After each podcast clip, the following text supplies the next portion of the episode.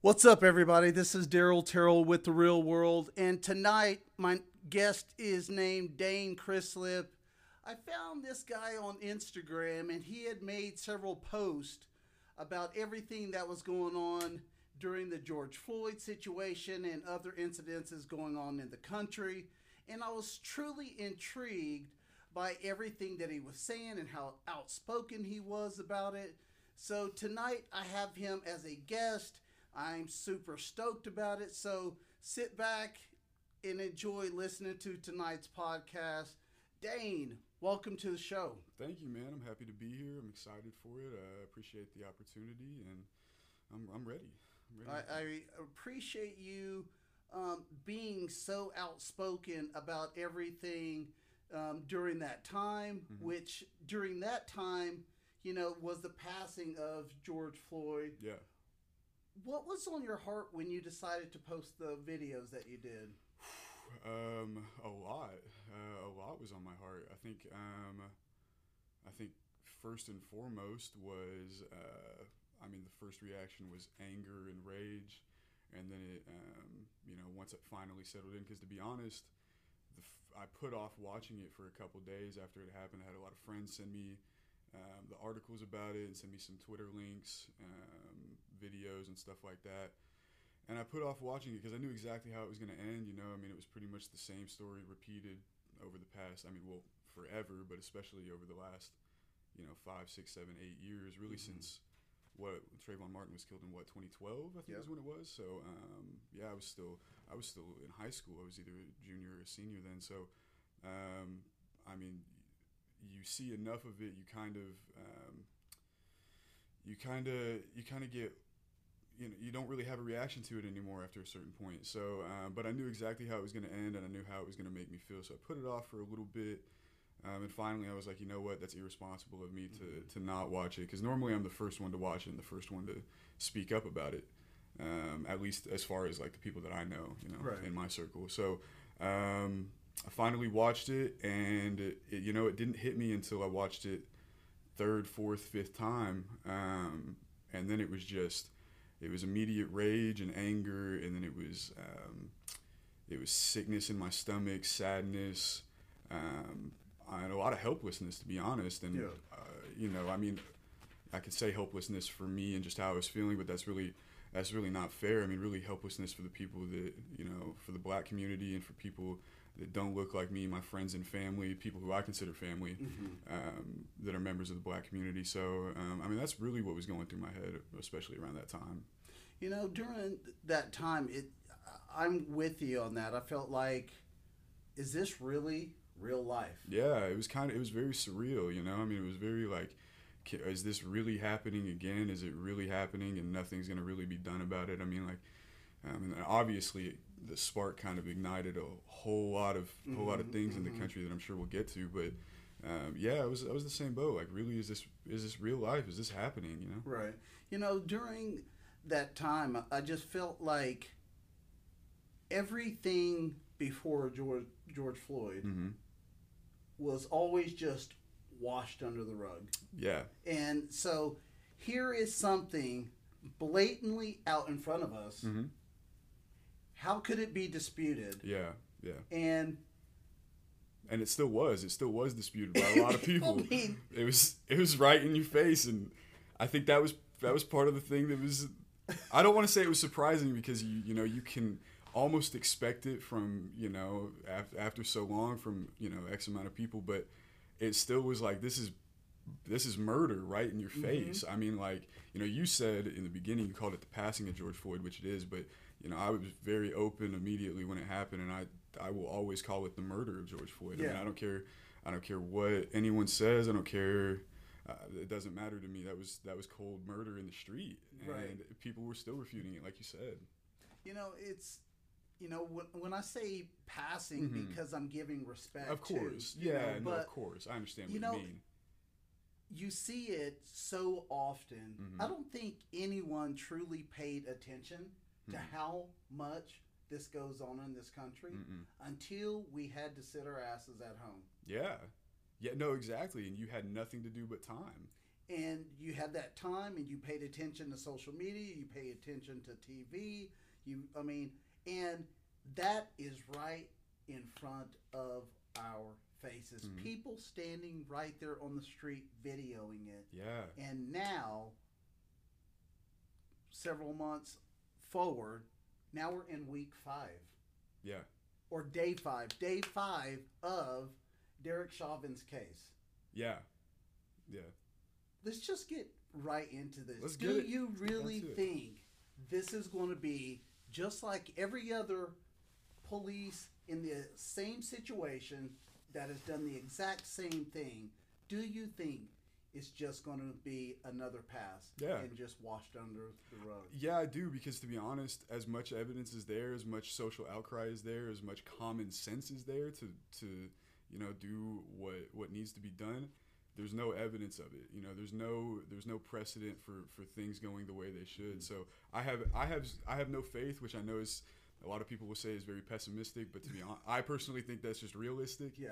Um, you know, you, you can't.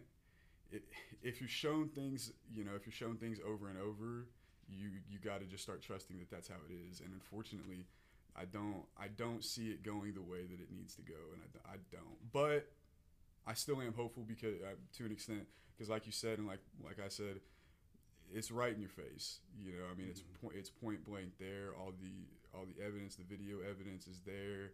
Um, so we'll see. We'll I see. mean, Is it enough evidence to really give the jurors enough information to say guilty?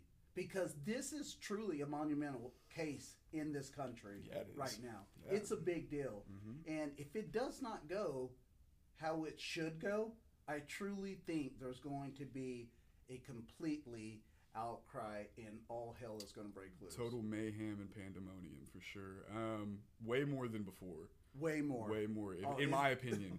You know, and I was a part of all. I mean, well, I won't say the mayhem. You know, we can get to all the riots and protests or whatever. But I, I did my protesting. I did my marching. I did my, you know, the whole thing down in the city and down in Edmond. But um, this is gonna be.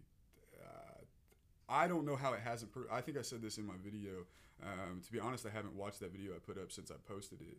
Um, but I'm pretty sure I said in there that I don't know how I don't know how black people haven't burned everything to the ground already. You know, just after everything, Mhm. and um, and that's even before George Floyd. Mhm. You know, that's you know not to say whether it's right or wrong or you know whatever. I just don't know how it hasn't happened. Yeah. And if if this doesn't, you know, if this is a not guilty or a, you know he gets off, I don't know. I don't know how it's gonna go. I'm. I, don't, I just don't think it's going to go good at all. I no. If it if it if it's a not guilty, no, it's it's gonna end horribly in my opinion, as it should. You know, I mm-hmm. think that I thought the outcry in the beginning, and I thought the chaos, and you know, um, whenever he whenever he was murdered, I thought it was completely due. I thought it was. Um, I thought it was fair and understanding, um, or understandable, excuse me. Um, and if this happens, I mean, I don't really know what more you can say. I don't know how much longer. Uh, again, I, I say this all the time. I don't know how long you expect a group of people to ask for human decency because it Right. shouldn't ever need to be asked. Right. Right. That's an that's an asinine thought process in the beginning that you got to ask for basic decency and to be treated like everyone else. But how long how long do you expect someone to ask? You know, I remember um, one of I remember when I was probably gosh, I had to be 10, 11, 12 years old and I was watching um I was watching a Tupac interview, right? Um I grew up on I grew up on old school rap. My dad put me on that for a long Yeah. time. So uh, I think the very first album I ever listened to I can remember listening to was Doggystyle by Snoop Dogg. So and he gave me it. He gave me it to listen to. So fully condoned it. Um, but um, you know, I was listening to a Tupac interview, and he he was basically saying, you know, uh, imagine imagine there's a there's a there's a, a room or a um, like a ballroom full of people, and it's all these these wealthy individuals, white people, and they have all this food in there. And I'm a black man, and I come up to the door, and I'm hungry, and I you know I'm starving. I've been on the streets, and I need food. And you know I knock. I ask for some food. You know, I sing a song. You know, please give me some food. You know, they open the door. They shut it in my face. You know, I knock again. I ask. I knock again. I ask. They keep shutting in my face. Well, then I start banging on the door. you Right, know? right. Then I start demanding it, and at some point, I'm gonna break that damn door down and I'm taking the food from me. Right, right. You know, if you're not going to give it to me, um, if, you know, a basic need and a basic right, I'm just gonna take it. You know, if you're ignoring me and putting me down like that. So I don't know. How, again, I mean, that's just my full expectation. So You know, on that note, do you think this? I feel like now more than ever, Mhm. it's not just black people marching, no, and yeah, now more than ever, Uh-huh. people are getting fucking sick and tired. they're getting their asses off the couch and they're they're st- sit, sit, sick of sitting by. Yeah. Yeah, and you know it's it's it's amazing to me that here you know you're talking about you know Tupac and, and watching you know his video and you know I can remember I I have never heard of the Tulsa it's also race riots. Until 2020, bro. Man, yeah. I was in college the first time I heard about it, and that was, um, I was, it was probably 2016, maybe 2017, the first time I heard about it. You know, we're not taught that in high school. Not, Oklahoma, That's what I'm saying. you get a whole class on Oklahoma history and not one peep about Tulsa. So, I mean, that that really right there. I mean, that kind of just tells you everything you need to know, in my opinion. Mm-hmm. You know, I know. I know uh, again. I know other black people who had never heard of the, the the Tulsa thing until until they were in their late twenties. That's crazy to me. You know, but I'm going off of the point when you're talking about, you mm-hmm. know, people out here protesting mm-hmm. and doing all this stuff and how, you know, people were getting upset about their buildings being burned. the Tulsa yeah, massacre, race massacre, bro. They dropped bombs. bombs, bombs. And people are literally bitching about people brick being, and mortar and glass. Like, um, I I understand it, right? Because rioting and the destruction of property, it is a crime. You It know, I get that, It and that's something that someone worked very, very hard for. More than likely, you know, um, worked very, very hard for. They put their time, their effort, their money, and their livelihoods into it. Mm-hmm. I totally understand that, but I I have a very simple philosophy, and that's that it. Se- I guess it seems like really out there, apparently, with how many people disagree. But there's nothing more valuable than human life, right? No. There's not one thing. It doesn't matter. It, no material item, no animal, nothing you do in life, nothing matters more than human life and decency. And if you put more value or you get more upset, in my opinion, if what you choose to get upset about or if how you choose to counter all of these protests and what they're protesting for with yeah but breaking stuff is bad that just tells me kind of either where your values lie Right, or that right. you just actually don't care about the problem. Right. you really don't care about the issue that's being talked about. It's like the whole colin kaepernick thing you know? Everyone wanted to say uh, that's when really like everyone wanted to say it was disrespectful to the flag even though they heard countless times it wasn't about the flag it wasn't about the military it wasn't about anything like that. Um, but they chose to ignore it because they didn't want to have to pay attention to what was really going on in my opinion or they just straight up disagreed and they didn't care what was going on one of the two and both of those are wrong Well, the the thing is, when it comes to people speaking the truth, mm-hmm. it's painful. it's supposed to be And when it's painful, sometimes people deal with it, Mhm. and a lot of people don't fucking want to deal with it. a lot of people And that's when it becomes you're messing with my job or or the position I'm in. And I can understand why so many people at that time about um, Kaepernick speaking out Mhm. with the platform that he has, hmm as he should. as he should yeah i mean he gave up his i mean he gave up his career for it to an extent you know i mean he's blackballed from the nfl i mean i know he gave he had a couple shots but i personally am of the belief that he never really had a shot Right. you know as many as many um, you know PR things as, as teams wanted to do. I just don't believe he had a really shot. So yeah as he should with his platform and his ability and his money and his influence. Um, and honestly at the, on the trajectory that he was on in his career you know I mean um, he he he risked everything to, to speak out against and people didn't want to face it like you said. People don't want to face that truth and that harsh reality. That's how it goes. Well, and you know, how many years ago did Kaepernick do that? Oh gosh, that had to be. I was had to be what tw- uh, man, I might have my years mixed up, but it's got to be something around like seven, six or seven years. Six or seven years Man, ago. I might be wrong about that. Someone's gonna I mean, someone's it- gonna it misquote could- me on that. I think it was a little less than that. it might have been. It might have been Yeah. like four or five. Yeah. Yeah. But even with that being said, hmm here it is a few weeks ago, Norman High basketball. Norman High. game. And look at the situation that went down. And people wonder why people are kneeling. Did you know diabetes can cause racism? I did not know that. Man, but how holy- crazy is like, that? I should just retire from personal training. Apparently so, because you're out of luck. You got. If- if- you're gonna have a hard time. You're gonna have a hard time getting some general lifestyle clients. Right. So, kudos to you. no, I yeah, the whole Norman thing was crazy. It was like it's not. Ex- I mean, it's not unexpected. It's just still shocking. You know what I mean? And I know that doesn't that kind of contradicts. Those kind of contradict each other, but I mean, people people will show you their true colors, and um, he I don't remember what that what that piece of shit's name was. He can I don't know, but he uh, I remember he he said he's he apologized, and it's just like every other apology, you know. It's it's I'm not sorry because I said it. I'm sorry because I got caught. surface. level. It is surface level too. yeah, and he wanted to throw out how he was like a uh, something about a, a a Baptist preacher at one point or something, and he's still like a churchgoer. Like I'm a Christian, and if you think that just inherently being a Christian makes you a good person, you got it kind of backwards, my man. So number Well, one, a lot of people do. a lot of believe people do that. believe So, that. That's a whole mean, other topic in and of itself. We have another podcast on that. Um, but he started growing off that, and then he blamed his diabetes, and that he like he couldn't, you know, he wasn't in his right mindset. And I'm no, you were in your right mindset. You just got caught. Mhm. You know, you were talking with someone who you thought you could talk shop with, um, and do I don't know whatever people think guy talk is, which apparently people think guy talk is just like the worst thing on the planet.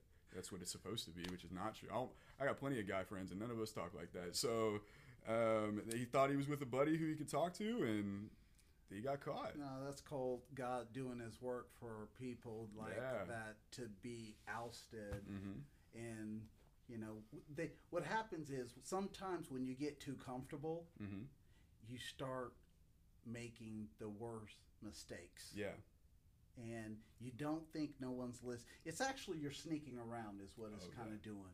You know, you're tiptoeing around, you're doing shit and saying stuff that you're not supposed to, Mhm. and wham. But that's what your true character is, right? You know, I mean, I say this all the time to people. With character, and I'm not the only one who says this by any means, but character is defined by what you do when you think no one's watching, Right, Right, right. And your true colors come out when you think you're alone, or when you think you can just say whatever you want, no one's gonna hear it. And you know, I do want to really quick. I want to, I want to commend the students one for even doing that in the first place because as I don't know how old they were, I don't know what grade they were in, but anywhere from 15 to Right. 18 years old Mhm. that takes a lot of courage and a lot of bravery and you know that I wouldn't have had at, at at 18 years old I would I didn't have it at 21 22 23 24 Mhm. um, you know so kudos to them I commend them and then I commend also the teachers who responded to it I saw a picture of them all in the gymnasium kneeling showing solidarity with the students and that was a beautiful thing um, and a, a great message to to send those kids because that could have that that could and could have ruined mentally some of those kids' mindsets Absolutely. after doing that. And so to, to see to see teachers back you up like that, I know that you know I was really close with a lot of teachers when I was growing up in Mhm. school. They were um, they were some rocks for me. So if I would have if I would have had those types of instances in my corner, that would have really that would have really meant a lot. So Yeah. kudos to them. Absolutely. I think, you know, for those young ladies to be influenced Mm-hmm.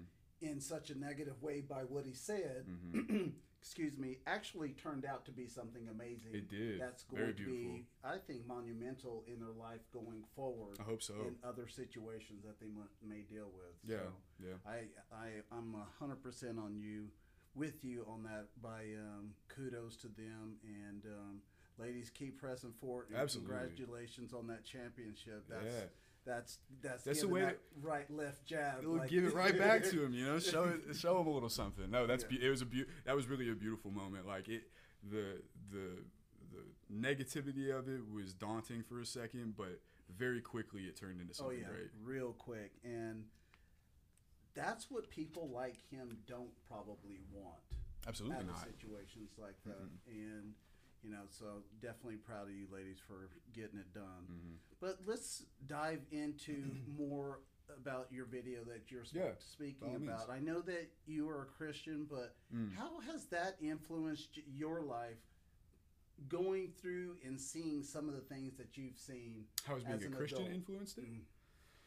Um, you know, I mean, I haven't been a Christian for long. I got baptized in 2018, and before Okay. that, um, I'm not going to give the whole testimony on here, but before that, I believed in nothing.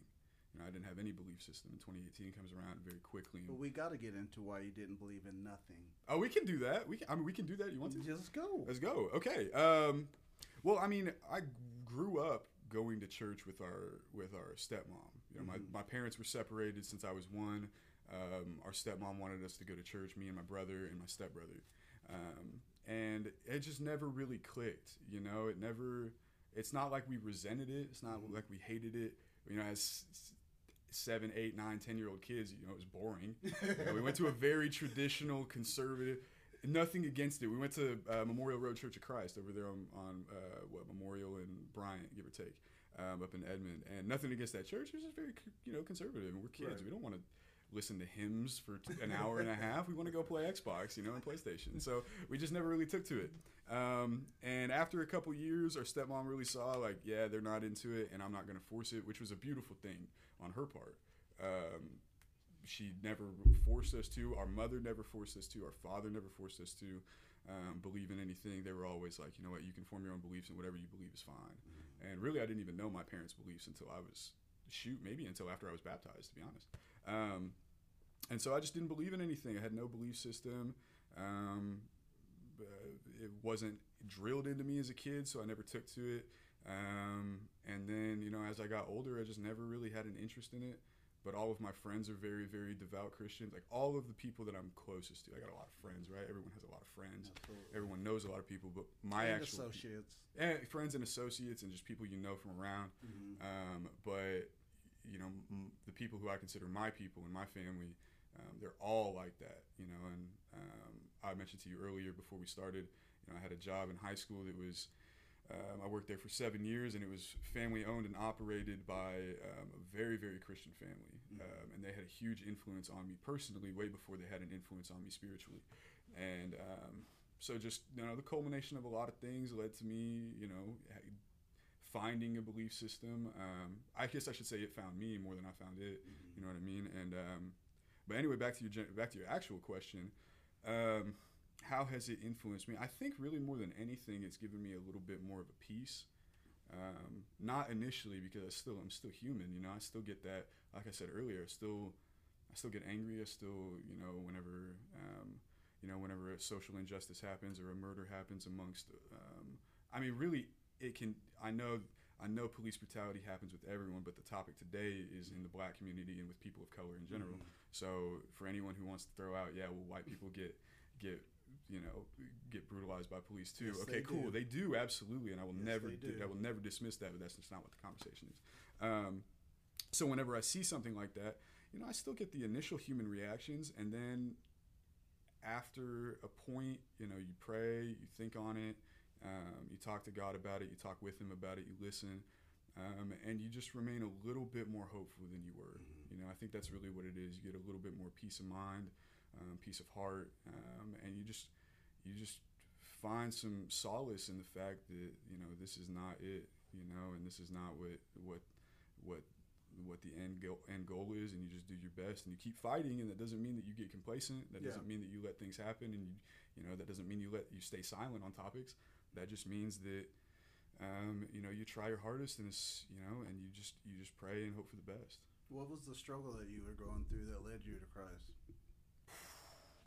Um, You see, don't have to be. A, No, I'm all open about Okay, it. I'm let's all open. If you want to hear it, and if, if Yeah, you don't mind sure. me talking, I'm all open. Um, you know, then there really wasn't a struggle. I would say it really, honestly, it wasn't until maybe a year after that I hit my lowest point mentally. Mhm. Um, almost a year to the date after I got baptized, and um, which that was the first thing that that um, my mentor, his name is Lance Ward. He's a pastor up at um, Crossings over on Portland, Mhm. and he uh, his daughter is one of my best friend's wives. So father-in-law of my best friend, and all of us work together. Like all of my close knit friends come from that job I keep telling you about. Nice. Yeah, all of them, every one of them. So shout out to you guys. Um, so um, her dad warned me. He said, "I want you to realize that just because you got baptized and just because you have a belief in a faith system, that doesn't mean everything gets easier. That just it just is what it is, and life still happens." Right. Um, so whenever I, you know, whenever I was going through that, I was really just confused. It wasn't like I was going through a bad time or a struggle, and I needed to find God or anything like that. Um, I mean, obviously, I needed to find God, but not for any like underlying reason. And whenever um, it was probably August, I believe, give or take, maybe uh, let me see, maybe late July, early August of 2018. I remember for a couple weeks I had just been like, man, have I been have I been dismissing God for too long, or maybe I've just been not. I just haven't been given it a chance. You know what I mean? And I was like, well, let me sit on it, think on it, because that's a big that's a big revelation to have after 20 what 24 years uh 23 24 years so let me sit on it let me not freak anyone out or get anyone's hopes up um and so i marinated on it for a few weeks um, and then I just remember, you know, I don't know about you, I do all my heavy thinking in the shower. So I was in the shower one day before work, and I was almost late because I was sitting in there for so long. I was in there for about 25 minutes. Water was starting to get cold, right? So That's the perfect time to get out. that's the perfect time. It's the only time to get out, really. Um, so I, uh, yeah, no, I, um, I was sitting in there and I was thinking, and I was like, you know what? If I'm thinking this hard about it, there's got to be something to it. You know, there's got to be a reason for it. And that was really what the whole, um, I guess, mindset change I'd had over the pa- the last couple of years before that was, or maybe the last six months before that. I just stopped looking at everything as a coincidence mm-hmm. and started wondering if there was a reason for the positions I was in life, the people that were in my life, and the things that I've experienced and stuff like that, right? And there is. And there is, there is, there absolutely is. Uh, from the people that have been placed around me and the people that I've been placed around to, um, you know, that job that has meant had meant so much to me when I was growing up. It really molded me into the man that I that I you know that I am today and that I continue to be. Um, the people that came from it and and honestly, this is gonna sound this is gonna sound totally cliche, but I got I got a dog. Okay, I got a dog. I got a dog in May of like I mean like May of 2018. I remember the day, May 22nd. I'm the ultimate dog dad. Um, his birthday was yesterday. That's fine. So, Happy birthday. Thank you. Happy happy birthday, Coop. Um, so I remember I, uh, my brother moved away. Um, my brother is my, my rock, right? Man, we're getting way off topic. Hope this is okay. No. Okay, this is always This is- relevant. this all leads to the. Okay, cool, cool, cool. So my brother is my rock, and he has been for my whole entire life. That's my hero. So um, he got uh, relocated for a job. He was managing a Hobby Lobby, and he got relocated to New Orleans. Um, it had to be 2017, maybe 2016, something like that. Um, he got relocated, and it crushed me. Right, it was hard. I was proud of him for sure, but it hit, it hit me really hard. And um, and so he uh, he moved, and it was bad, but it wasn't as bad as I thought it would be. Only because um, his girlfriend and now wife, Mm-hmm. we were all living together in a house, and she wasn't ready to move down yet. So he was down there for about a year almost before she moved down, and so whenever she was there, it was always like, you know, he can come back. You know, he's still got his girl here. You know what I mean? So um, it wasn't official until she moved. And so I remember whenever it was like maybe two or three months before uh, she was scheduled to move, um, I got really down. You know, that wasn't my lowest point mentally, but it was one of them. Mhm. And it was like, it felt like I was losing the people that I needed in my life, um, even if it was only temporary. And I had wanted a dog for a long time. And then, um, so I was looking on Craigslist, and man, I had maybe 500 bucks to my name, right? And, um, and I was Sounds like myself. Hey man, you know it happens. Anyone out there who's struggling, I get it. Trust me, you can always come to me. I get it. Um, I've been there more times than I care to admit. So, um, I I was looking on Craigslist, couldn't find one. I always wanted a golden retriever. Ever since I saw Air Bud, I wanted a golden retriever, man. I was a kid and I wanted to play basketball with him and feed him vanilla pudding, and it just you know it was gonna be perfect. So I was looking and they were all you know the golden retrievers like top breed dogs, they're like fifteen hundred, two thousand dollars, $2,000. and I'm like you guys are outside your minds thinking I'm gonna pay two thousand dollars for a dog. You know, I don't care how much I love it. and then I finally last day I was I was I was like I was I literally told myself that morning I'm gonna look one more time, and then if you know if I don't find one, it's just not meant to be, and I just need to wait a little bit. Mhm. Last day I looked, the last page on Craigslist I looked, I found this last puppy of the litter in Norman, 500 bucks. I had 500 bucks to my name. I was like, I get paid in two days. I'll be all right. Let's do it.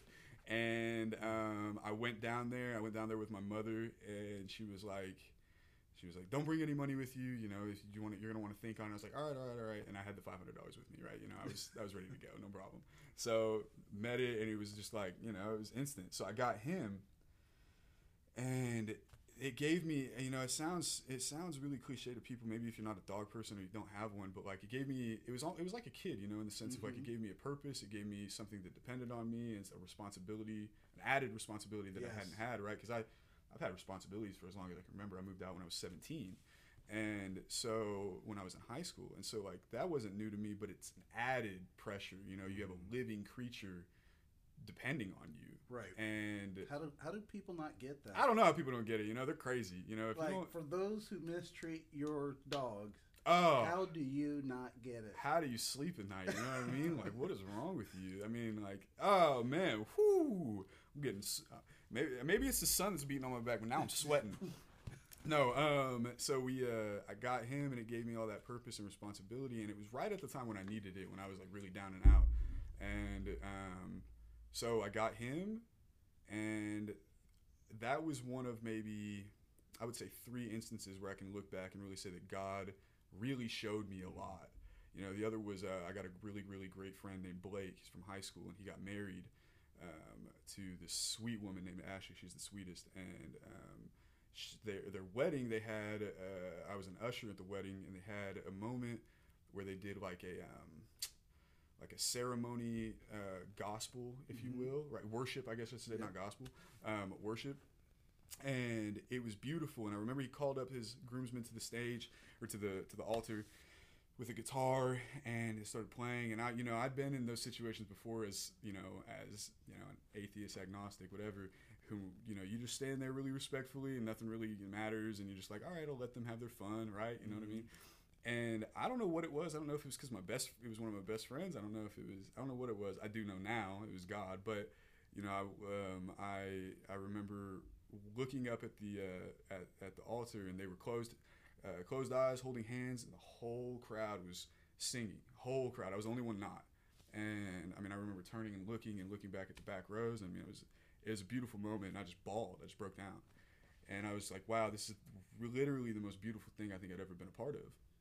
It was just pure, and like Blake and his wife were crying under like under those closed eyes, so it was great. And then the next one um, was a, a a woman named Linda Taylor, and I told you that job. I, it was Elevation Trampoline Park for those who might not know, um, up here in Edmond, and I started working there in 2012, April of 2012, when I moved out of high, or moved out of my house, and uh, or moved out of my parents' house, and then I worked there until February February 24th, 2019. So um, almost seven years, and their general manager at the time was the owner's father. His name was Larry Taylor, and his wife Linda. Over the past, last few years that we were all working there, was very very sick. Had um, man, I don't even remember what all she had, but she had a lot of respiratory problems, um, and it was it was pretty heavy. And Larry was like all of our like grandfather father figures, and to me, because I was a manager, I mean, I saw him and talked to him every day for seven years. Yeah. And so he was like, he was more than a father. He was like a friend. You know, he was in his seventies, and he was like one of my best friends. And um, his wife, his wife eventually passed, which was honestly a blessing because she was struggling quite a bit, and so was everyone else. But when she passed, we went. I had met her. Uh, even in those seven years, I'd only met her like five or six times, and we hadn't really talked more than, you know, two, three, four minutes here and there. And we went to her service and i don't i don't i mean it was definitely god working but i don't know what it was. Um, I, I, it was just wild. I remember we we um, we walked in and sat down and it was this big church and a lot of people she was a beautiful woman she mi- her and larry did missionary work over, overseas in africa for 20 plus years um, beautiful people she mentored a lot of people through her church um, and just the works. And so the the, the crowd was filled. Yeah. It was, it was a big crowd, and family was there, friends with their loved ones, and out of all of those people, I was crying the most, and I'm full transparent, full transparency. I don't. I'm not a guy who's afraid to cry. I will cry with the best of them. Um, I listen. You put on you put on a good sad movie, and I'll I'll rock with it. You know, uh, me before you. Oh, it's game over. So, um, yeah, no. So I'm an emotional dude, and I don't mind hiding it but um, so I'm bawling and I'm like I'm doing the whole like dry heaving cry, you know. It's like keeled over. All you see is the back rising, and it's like I got a friend next to me who's like he's like pat me on the back, and it's like, what the heck is wrong with you, dude? Like you don't even know this woman really. Like I'm like, yeah, but I know her husband. And like I don't know. I'm doing all this stuff, and so we get down to her family, and we're like in line to pay our respects, and um, I get to her daughter um, who I'd met a couple times before, but not enough to really remember each other. And she said, she stopped me. She stopped the whole line. It's probably like another 20, 30 people behind us. Stopped the whole line. She said, Are you Dane? And I said, I said, Yes, ma'am. I said, Yes, ma'am. I'm like still crying, right? I'm still bawling the whole walk there. And I cried for like two hours. And so um, I said, Yes, ma'am. And she goes, Well, I know, I don't know how you're going to take this because I know a little bit about you. Um, but Linda would have wanted you to know this that every night for the past six years, she prayed for you. Every single night for the past six years. She's, you know, I, like even right now, I'm getting like lightheaded and chills Bro. thinking about it. Same. And I said, That's that's serious business. and right you know, as someone who I wasn't a Christian at the time, and I hadn't even thought about believing in God, even though all of those people had been really trying to pu- push me to do that, not in a negative way, just you know, kind of nudging me here and there. And she uh, she said that, and she, I wasn't a Christian, but I knew how important that was. Mhm. And I, you know, I'm a smart enough guy; I can figure that out. I know that, and I got I'm close with enough Christians where I or close I was close with enough Christians where I knew what that meant.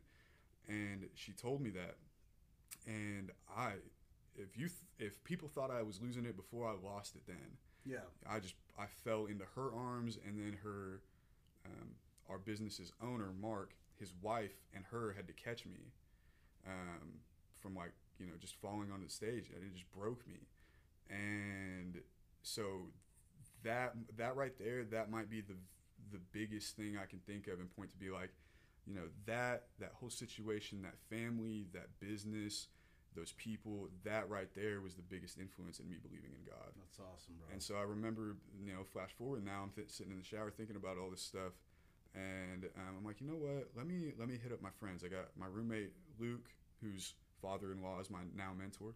Um, um, hit up Luke and my friend Chris. Texted them and I was like, hey guys, I got some I got something I need to talk to y'all about, and I need to I need to you know. I need y'all to come come over tonight. I don't care what you're doing. I need you. They were like, say say less. You know, I got great friends. So they came over. I told them all where my head was at and that I was thinking about this stuff, and they gave me, you know, they gave me some really good advice. They were like, you know, we've really never been here before because, you know, you're the, really the only friend we have that isn't a Christian, you know, that doesn't have a belief system of some kind. And um, he said, uh, my friend Luke said, well, let me put you in touch with Lance. Um, he's a pastor up at Crossings. He's, he can give you a little bit better direction than I can. And then I want you to come to church with me if you're comfortable with it. And I, I hadn't been to church since I was like 12. So we're talking like over a decade. And I might, my years might be off. My brother might hear this and be like, that's a lie. And you know, it might be something like that. But she, uh, he, he told, um, he said, let me co- come to church with me. And I said, all right, yeah, let's do it. You know, I'll, I'm comfortable with being uncomfortable. That's Yeah. fine, right? Which is kind of what this whole podcast this is about, is right? exactly what it's about. Um, so, and Chris, you know, he he was like, you know what, I'm gonna go to church with you. It's not my home church, but I want to go with you. I want to be there for you. If you have any questions, you can always ask me, whatever. So we go to church, man, dude, the first thing we walk in, right, and I'm super uncomfortable. You know, I'm. I'm. We go to cross. I don't know. I don't know anyone who listens to this. If you go to crossings, or if you haven't heard of crossings, it's a very accepting church. Yes. They like accept you as you are. You got people dressed to the not down to the nine, you know, in full suit and tie, down to like kids who just got out of basketball practice and they're still in their sneakers and basketball shorts. So it's beautiful. It's a beautiful thing. They got different areas. So we went to this section called uh, called um, um, oh man, I'm drawing a blank on it. Oh no, it's been under it was under construction for so long. I hadn't been there in a while. Oh whatever. Went to this this section of it right. Um, that was more modern, more you know, more contemporary, I guess I should say and um, I'm dressed in a full button down and like some slacks, and I'm like, this is just not me, you know. I mean, you see me today, I'm hoodie and sweats or hoodie and jeans and a ball cap, and I'm good to go. And um, walk in, and before the the senior pastor Marty Marty Grubbs gets on and speaks, uh, we get this little intro from this pastor who's just in this this section. He looks at the whole crowd and he says, he says, you know, I want to take a minute, and we don't normally do this, and I want to talk to you guys and see if you know and speak to if anyone out there is you know struggling with their belief system, or maybe you're very new to this, or you're just trying to revisit it again. Yes. He looked. He he paused for a second, and then he goes, "What are you waiting for?" He was like, "What exactly? What moment? What lightning hit are you waiting for that's going to make you change your mind, mm-hmm. or are you ready to just dive in and get to work?" And I just, I, again, I just lost it. I was like, "That's, you know, I'd always heard, you know, the what I thought was a cliche, you know, like." The sermon, the sermon really spoke to me today. It felt mm-hmm. like it was made for me directly, which you know, to an extent, it's kind of the whole point of a sermon, right? To reach as many people as possible. Yes, like, no knock on people who do say that, but like that's the point. And so he said that, and I was like, "Well, dude, I don't know what I'm waiting for. Tell me." You know, that's kind of why I'm here. Mm-hmm. And I just lost it. And I was like, "That's what are the odds that over a decade later, since I'd been to church ago, and that's the first thing I hear." So do that. It was beautiful. It was great. Um, that night, I met with Lance. He gave me this book. He started to get to know me. Excuse me. Try to understand what I how I learn and what I um, you know how I operate and think. And he gave me this book, and he said this book is called More. And I'd known him for years because of his daughter, and um, so and his you know daughter's relationship with my best friend. So.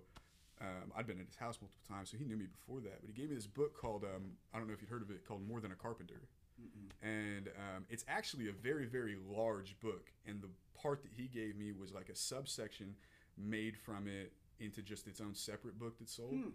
And it was exactly what i needed. It's um it's a very it's a very logical thought process and um, a lot of lo- logical um, discussions and arguments to be made for Christ um, and the the trueness of Him, the existence of Him, um, and gives a lot of rational counter arguments and then r- counter arguments to those counter arguments as to why you know it, why this belief system is is is real and true um, and why why Jesus Christ was real. And so he gave me that and he gave me an ESV study Bible and I hadn't owned a Bible in like oh my I hadn't I don't think I'd ever owned a Bible.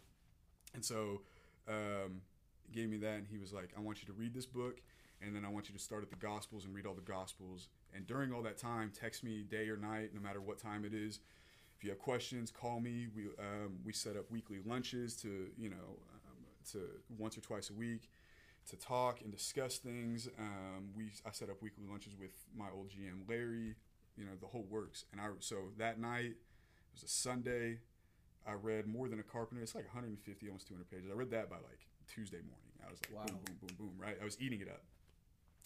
And um, got through that still texting lance for those two days and then i read matthew um, the gospel of matthew and then i read let's see uh, and then i got like halfway through mark and i was like i'm sold. You know i'm like this is this is good enough for me. I'm i got all the info i need. Let me let's rock and roll. And um, that was probably mid-october i think mid-october um, and crossings does quarterly baptisms for all the people that want to. And November 18th was the the next day they were doing that. And I remember waking up one morning, and I just texted Luke, and I was like, "I'm gonna get baptized November 18th," and he was like, "Oh my God, like." Yes, please. And I texted every, not everyone I knew actually, not many people, maybe like five to ten people knew that I was actually, probably five people knew that I was really pursuing this. Um, and I only texted them. And I remember at my baptism, I don't know who said, I don't know who spread the word, but I had like, I had like 20, 30 people there for me. And I mean, I mean like people who, people who I hadn't seen in years. And it meant a lot to me that they were there, but I was shocked. And uh, it was a beautiful moment. I didn't even know they were there until I walked in the auditorium and I like had this like grocery sack full of a change of clothes that I was supposed to get baptized in and change in after and all this stuff. And uh, it was great, man. It was beautiful, and that's uh, that's it. You know, it wasn't really like a hey, here's your God moment type thing, which is totally great. Yeah. For people sure, who get that. everybody's different. Yeah, I know everyone's path is different, but mine was a very mine was a 24, 25 year gradual thing Yeah. that progressed um, and just you know the right circumstances happened and right things were put in my place and um, that's how it was so Sorry, uh, sorry no, for taking you're 20 minutes to give You're my, good. I give mean, my testimony. I mean, uh, uh, getting it all out is what this is about. You know, Mm-hmm. I think for me, one of your most, I would call one of the most passionate, or let me let me redirect this. One of the most influential comments you said in Mhm. your video Mm. was if you were a Christian, how do you hate other people, bro? Mind blowing. like the silence right now is about as mind blowing as it was when you mentioned that, but other people that sat there and listened to that video truly got a reality check. I hope so. I hope so. That was, I mean, that was the point, you know. And I, rem- that was one of the things that turned me off to Christianity for a long time. Was, um, you know, and I understand it now. I understand it because it's a, you know, we're human. You know, Mhm. I understand it and I can rationalize it a little better. Not necessarily that, but other aspects of, you know, the hypocrisies of Christians. So, like, when someone makes an argument against Christianity for that, I understand it. Mm-hmm. Um, but now I, I also get why. Right. But as far as that goes, that's one that I really truly don't. I'm not able to rationalize and understand, and I refuse to accept also. Um, and I so I had thought that for years when it came to now we're circling back to the topic of racial inequality and injustices in the black community. Um, that was that was something that I remember. I remember thinking it's not really that profound of a statement when you really boil it down, right? It's it's actually simple. It really you know, is. If you're if you're a Christian, Mhm. it's a simple concept. It's just it's not common, not as common as it should be. I should say, Right, right? right. That's- That's yeah. that's the better way to put it. And by not as common as it should be, I mean it should be universally understood. Mhm. Um, there should be no gray area in that. So even if it's one percent of Christians that feel that way, that's one percent too many. Mm-hmm. It's kind of how I feel about the whole like, uh, you know, bad cop, good cop thing. You know, if there's Mhm. one that's bad, that's a that's the problem that needs to be pointed Right. out Right. but anyway like yeah i i don't i don't get that how you can i mean it's just like that statement it's like how can you ch- how can you hate anyone as a christian the whole the whole point is to love everyone Mm-hmm. and to love as christ did right Yes. and not that you will Right. right but to at least try Right. and i know people who just don't even try Mm-hmm. you know, I know I know people who try and fail, and that happens. I try and fail. Mm-hmm. I fail. I fail daily. But so like I will never sit up here and act like I'm an I'm an authority on Christianity or like the morality of it. We all we all do. for sure. But you know, I people people don't even don't even put in any effort, and they just they just have this hatred for people in their hearts and it's not just people who hate other people because of their skin color it can be any reason it's Right. just it's just mind-blowing right Yeah, I think it's mind blowing because of everything that you mentioned about your journey. Mm. And, and this is why because all the time it took in Mhm. years, in minutes, in moments, in seconds Mhm. for you to get that reality that Jesus Christ is important. Mm-hmm. It's real. Yeah. And so people put that same amount of effort in hating people. It's crazy. And It's, it's honestly more effort. it, it's it really is. It takes effort. a hell of a lot more effort to sit and on a daily basis hate someone, don't want to cross their path, Yep. try not to talk to them. Yeah. I mean, whatever it may be for that particular person on that day, but it's a lot more effort Mhm. and it's easier. Yeah. Is my point here yeah. it's easier to go down that that that path of putting in all of that effort that goes to nothing Mm-hmm. as far as it's not benefiting them with all the negativity of h- hating someone else Yeah. but when you ask for forgiveness Mm-hmm. and you pray upon what you hate Yeah. to give you a better understanding Mm-hmm. about what you're going through in your life at that time. I think you start to realize that, you know what, I don't need to put my energy out on that. Mm-hmm. I need to use it for the better good and and do what you're doing. I think you know, speaking out about things that aren't right or speaking about, you know, as a young man, me watching your video as an older man, it was amazing. Bro, I just I want to tell that. you that because not very many people go down that path. And on the flip side of that, I can only imagine if there was any, how many people that listen to that that you know that associate with you Mhm. disliked what you said. Oh, there were quite a few. None, none that vocally spoke up. Um, and I don't know if that's because they just know I'm not the one to be tried with on that, to be honest, or if, if they just chose to like kind of ignore the situation, or if they didn't want to cause any rifts or conflict. Mm-hmm. But I, I'm not really. Social media is great, right, for a lot of reasons. There's a lot of reasons um, that I that I could talk about why social media is actually a good thing in society, and then there's also a lot of reasons why it's a really bad thing for a lot of for a lot of people and for That's a lot true. of things, right? There's a lot there's good and pros to everything, and social media is no different. Um, but I don't, and I'm I use it just like everyone else, right? And I enjoy it and I have my fun on it, but. Um, I also don't really tend to pay attention to a lot of things like followers and views and likes and all that stuff, right? But that was one where I really did kind of I was curious Yeah, because I wanted to see what the reaction was. you And- got a reaction, bro. well, I, I did. I got a little bit of reaction, and I, I remember looking back on it, and I remember the last time I looked, but it said something like, and this is how I know that it's kind of fun, like going back to what you were talking about, the, the people who thought negatively of it or who had a negative reaction to it.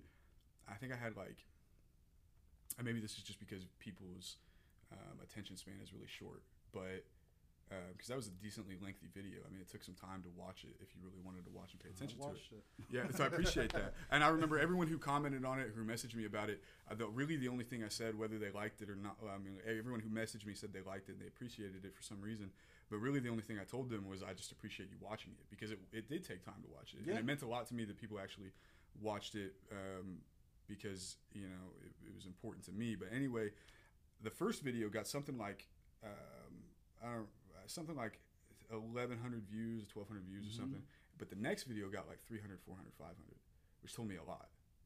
And I, because I remember in that, that first video that I put up, I remember very specifically saying things like, you know, if you don't think white privilege is real, stop watching. If you don't think this is a real con, if something else is a real concept or a problem, you can go ahead and shut this off because you and I just, we can either have a conversation outside of this and we can talk about it. But if you don't think that, none of this video is going to matter to you Right, because right. it's based on these principles and built off this foundation Mm-hmm. that you're going to kind of have to uh, acknowledge at least. And so I don't know if that played a part of it or if people just didn't want to watch, you know, two, three 13 minute long videos or whatever it was. I don't really know. Um, I'm going to go back to your first statement. I, th- I don't. I think people are truly into watching videos and looking at pictures and all that stuff. But when it comes to people speaking the truth about Mhm. certain topics, sometimes that stings. yeah. You know, Especially when you get called out for it. Yeah, I mean, even when you don't get called out. Yeah, no, for for it. sure. For sure. You know absolutely. what I'm saying? It's, yeah. Because that's a thing that you're dealing with on a on a daily basis. So, you know, I, I can understand. I mean, there was another guy, I cannot remember his name, but you know, me and Jamie's watched him pretty often. He's on Instagram. I'll, I'll send you one of his videos. Mhm. But he is so outspoken Yeah. about all of this stuff. Beautiful. And it's amazing that he just doesn't give two shits about it. It's beautiful, man. It's um because once you stop caring what people's reactions are going to be and just fully focus on just what's right, it's a very very liberating feeling. And I, I mean, I've I I I've worked really hard to get to that point, and not that I you know not that I don't struggle with it sometimes, but you know I think my friends would be the first ones to tell you that I don't give I don't give a damn what someone thinks. Mm-hmm. You know, I don't care. Not not in like a not in like a I'm gonna tell you some I'm gonna be rude to you or mean or hurt your mm-hmm. feelings on purpose. That's not what I mean. Just in the sense of like if I have a truth that I feel needs to be spoken, mm-hmm. I don't care if you want to hear it or not because you need to hear it. And I don't I don't give two shits about who says what about it and what negative things come from it. I don't care if I lose friends like the video. I remember thinking one time, one time, man, I wonder if I'm going to lose any friends from it. And then immediately, it was so quick. I didn't even, it was barely even a thought. I said to myself, well, that's not a friend that I want. You know, that's not a friend that I need in my That's life. real. That's not someone that I need around me. So mm-hmm. if I'm gonna lose someone because of that, because I'm sticking up for some for a group of people who either a can't stick up for themselves, which black people absolutely can stick up for themselves, or they just go unheard, which is really what it is, Then if I lose people over that, then to hell with them. What do I need them for? You know what I mean? And so yeah, it's very very nice when you like that guy that you told me about. I can't I can't wait for you to send him to me. Um, when you just don't give a shit about what someone thinks about you and you can just live, it's very beautiful. Yeah, but that's hard to do. It is hard. It's taken a lot of work, and I still struggle with it every once in a while. You know, I mean, like I'm not perfect in any aspect of any life, but um, yeah, it, took it took a lot of work, and it took a lot of um, honestly, it took a lot of of learning how to love myself um, because I have um, I actually just said this to someone the other day. Um, you know, I, I don't think you can truly love yourself until you or learn love someone else until you learn to love yourself. Yeah.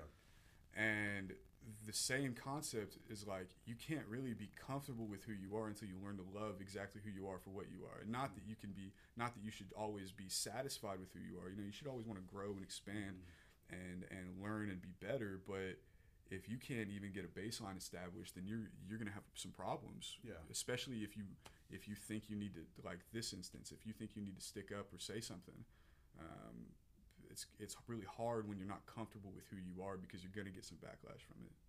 Let me ask you before we end today's podcast, Mhm. what would you say to someone out there that may be sitting at home listening to this that want the ability to speak out but are just afraid to do it? What would you say to them? I would say start having those conversations with the people who you're already closest to. That's how I did it. Um, And know- how'd they take it? oh, my friends are great. You know, I but I'm also very blessed and fortunate. You know, yes, yes. um, not I- everybody's friends is great. yeah, no, like I mean, they're great, but they're not accepting of certain conversations. Correct, absolutely. Um, you know, so I mine was a very gradual thing where like I started out just like everyone else. Where like in high school, I would see something happen, um, or middle school. I should really go back to middle school and early high school. I'd see something happen, and I'd be like, "Man, that's wrong," but I wouldn't say anything. You know, I would just kind of sit back and be like, "Well, that's what can I do?" You Mhm. know, and it could be anything, small or big. It doesn't matter what the circumstance is. Um, and I would just sit back and be quiet. And then it was, you know, I let it, then after that, I let it affect me more internally after that.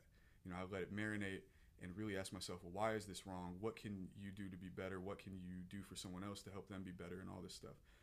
And then I would start having conversations with my friends. Mhm. Um, and it didn't matter what the topic was, but a lot of it came down to like, um, you know, just simple acts of empathy and kindness and caring and compassion for people, right? And so start. Ha- so I would say, really look to yourself, um, and and and let don't be afraid to let things bother you, and then at that and then after that, learn to acknowledge them, and then have conversations with the people closest to you. Because if you can, if you can learn to articulate yourself with people who are close to you, because like my friends are the type of my, my people are the type of people who that my my belief systems about anything is not going to affect our friendship and our relationship right Mhm. and hopefully everyone out there has one of those people. And if not hit me up. You can come to me with anything. Like i'm i'm good. So um but if you don't have one of those people who you can't you can talk to about anything uh, um, i feel for you and hit me up. But um, if you can establish a baseline of, of conversation with those people and getting your thoughts out because that's really the hardest part for a lot of people is articulating themselves in a manner which people a understand b don't take offense to Right, right. and and c resonate with right? It's all three of those things. And so once you can learn to do that with people who are close to you then you can start having those conversations with other people outside of that close knit group of people. And it can be small like you know i don't i used to not have these kind of conversations with my family because a lot of my family disagree like my uh, not my immediate family my extended family right? A lot of my extended family disagrees on some of these topics with the viewpoints i have and um, so that was actually who i first started to talk to it about because they're still family Right, you know what i right. mean and but they're not my closest people then i started branching out you know um, because it is scary. It is intimidating when you're like, I don't know what the public backlash is going to be because you don't have to go from speaking to no one to putting out you know podcasts. You- That's Right. never a, there's No, there's always no. a progression to everything, right? And I, I no pun intended. Like you, you know, you don't ever do that. So start small, st- then talk to the people who you know you can talk to about anything. Talk to some strange, uh, talk to some to some extended people outside of your close circle, and then just branch off from there. Because the more you talk about it, the more you get comfortable with it, and on top of that, the more you believe in it. Because the more you believe in it, the more someone's going to want to listen to you, right? Um, like I try in everything that I do, whether it's whether it's um, life, like uh, social issues, professionally with my work, or training and fitness, I am 110% passionate about anything I do. And um, I like to think that if people like talking to me about those things, that's why, because of that passion comes across, because I Right. believe in it. You know what I mean? Absolutely, absolutely. So, guys, this is Darrell Terrell with the Real World, and tonight's guest is Dane Crislip. I hope you guys enjoyed everything that we discussed tonight, and I just want to say that whatever you are going through in life, don't feel like you are alone because you're not.